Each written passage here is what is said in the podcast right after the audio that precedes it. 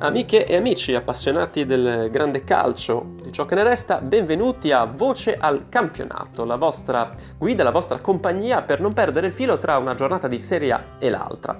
Appuntamento questo particolarmente importante oggi, visto che ne veniamo da un weekend lungo e vuoto. Il campionato era in pausa per via delle nazionali, impegni delle nazionali che si sono sommati alle restrizioni eh, da lockdown o simili. Quindi c'è veramente bisogno di fare il punto dove ci siamo lasciati. Abbiamo alle spalle sette giornate della massima serie che vedono il Milan sorprendentemente in testa, capitanato da Pioli e Ibrahimovic. Pioli in panchina, Ibrahimovic in campo, Ibrahimovic tenuto fuori dal terreno di gioco per coronavirus in precedenza e Pioli che lui stesso dovrà saltare il prossimo impegno dalla panchina perché alle prese con il virus. La Juventus di Pirlo, dopo i nove scudetti consecutivi conquistati, si ritrova leggermente più indietro, in quinta posizione, in mezzo tre squadre tra cui segnaliamo il Sassuolo, vera rivelazione del campionato.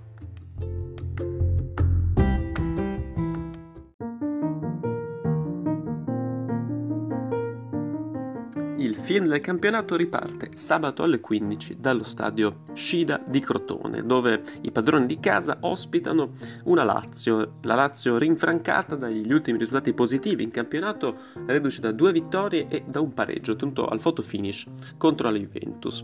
La notizia vera è che la Lazio di Lottito raggiungerà la Calabria con il suo nuovo aereo privato in realtà non tanto nuovo e nemmeno tanto privato, Lottito avrete sentito ha stipulato un contratto con la Tarayan Jet, compagnia di voli regionali italiani.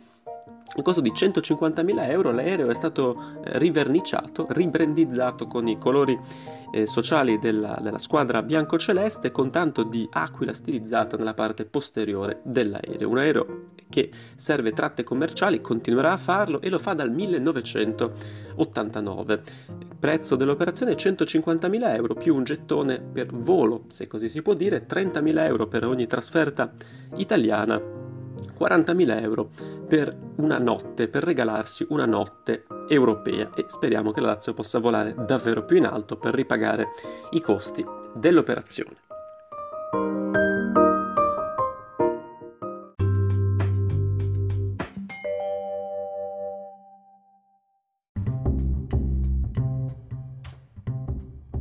Alle 18, orario dell'aperitivo, va in scena la partita più romantica della giornata, quella tra Spezia e Atalanta. Non tutti saprete che un gemellaggio di lunga data lega le due tifoserie. Un gemellaggio che risale a un giorno dell'aprile del 1988. Si giocava Atalanta-Malin, una squadra belga. Era la semifinale di andata di Coppa delle Coppe. Quel giorno un pullman di Ultras Spezzini partì dalla costa ligure alla volta di Bergamo, dove si unì i tifosi di casa, i 40.000 tifosi bergamaschi per supportare quella che era vista come una squadra in un certo senso sorella, una squadra sorella della provincia.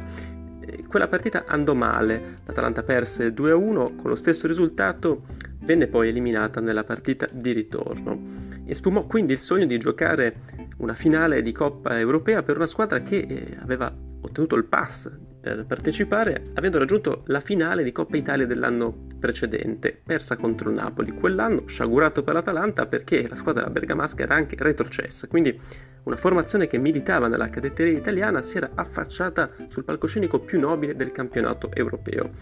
E per i tifosi dello Spezia, squadra che militava in Serie C, evidentemente una sorta di richiamo per andare a supportare la squadra atalantina.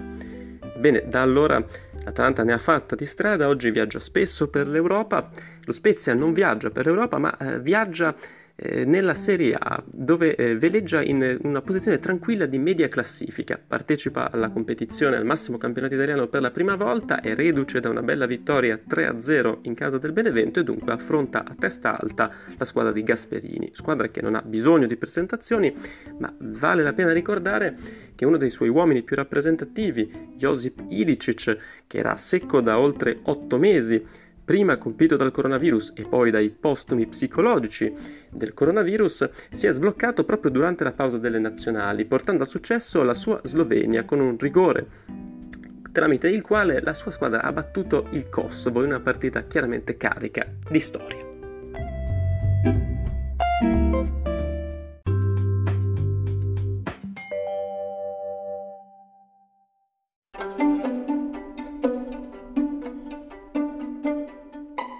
E per un sabato sera con coprifuoco, quale miglior compagnia di una partita da intenditori qual è quella tra Juventus e Cagliari? I bianconeri, ancora alla ricerca della miglior forma e di una vera identità di gioco, inseguono la vetta della classifica con quattro lunghezze di ritardo. Sono dunque obbligati a vincere, ma non sarà facile. Due vittorie ottenute solamente nelle ultime cinque uscite in campionato. Una vittoria in più ha ottenuto il Cagliari. Cagliari di Di Francesco che vola a Torino con la convinzione nei propri mezzi e una mentalità spiccatamente offensiva che ha portato la squadra cagliaritana a segnare 14 reti, ma a subire anche troppo, 15 i gol raccolti da Cragno e compagni. Li può rinfrancare il fatto che nell'ultima uscita, una vittoria, il Cagliari abbia mantenuto inviolata la propria porta. Sarà dura però continuare con questa tradizione avendo davanti un attacco atomico, quello composto da Alvaro Morata in forma strepitosa e Cristiano Ronaldo. 746 gol in carriera con l'ultimo gioiello realizzato contro l'Andorra che gli ha permesso di uguagliare il record di Puskas. Sappiamo però che il re dei bomber portoghese di record in record ha sempre la stessa fame.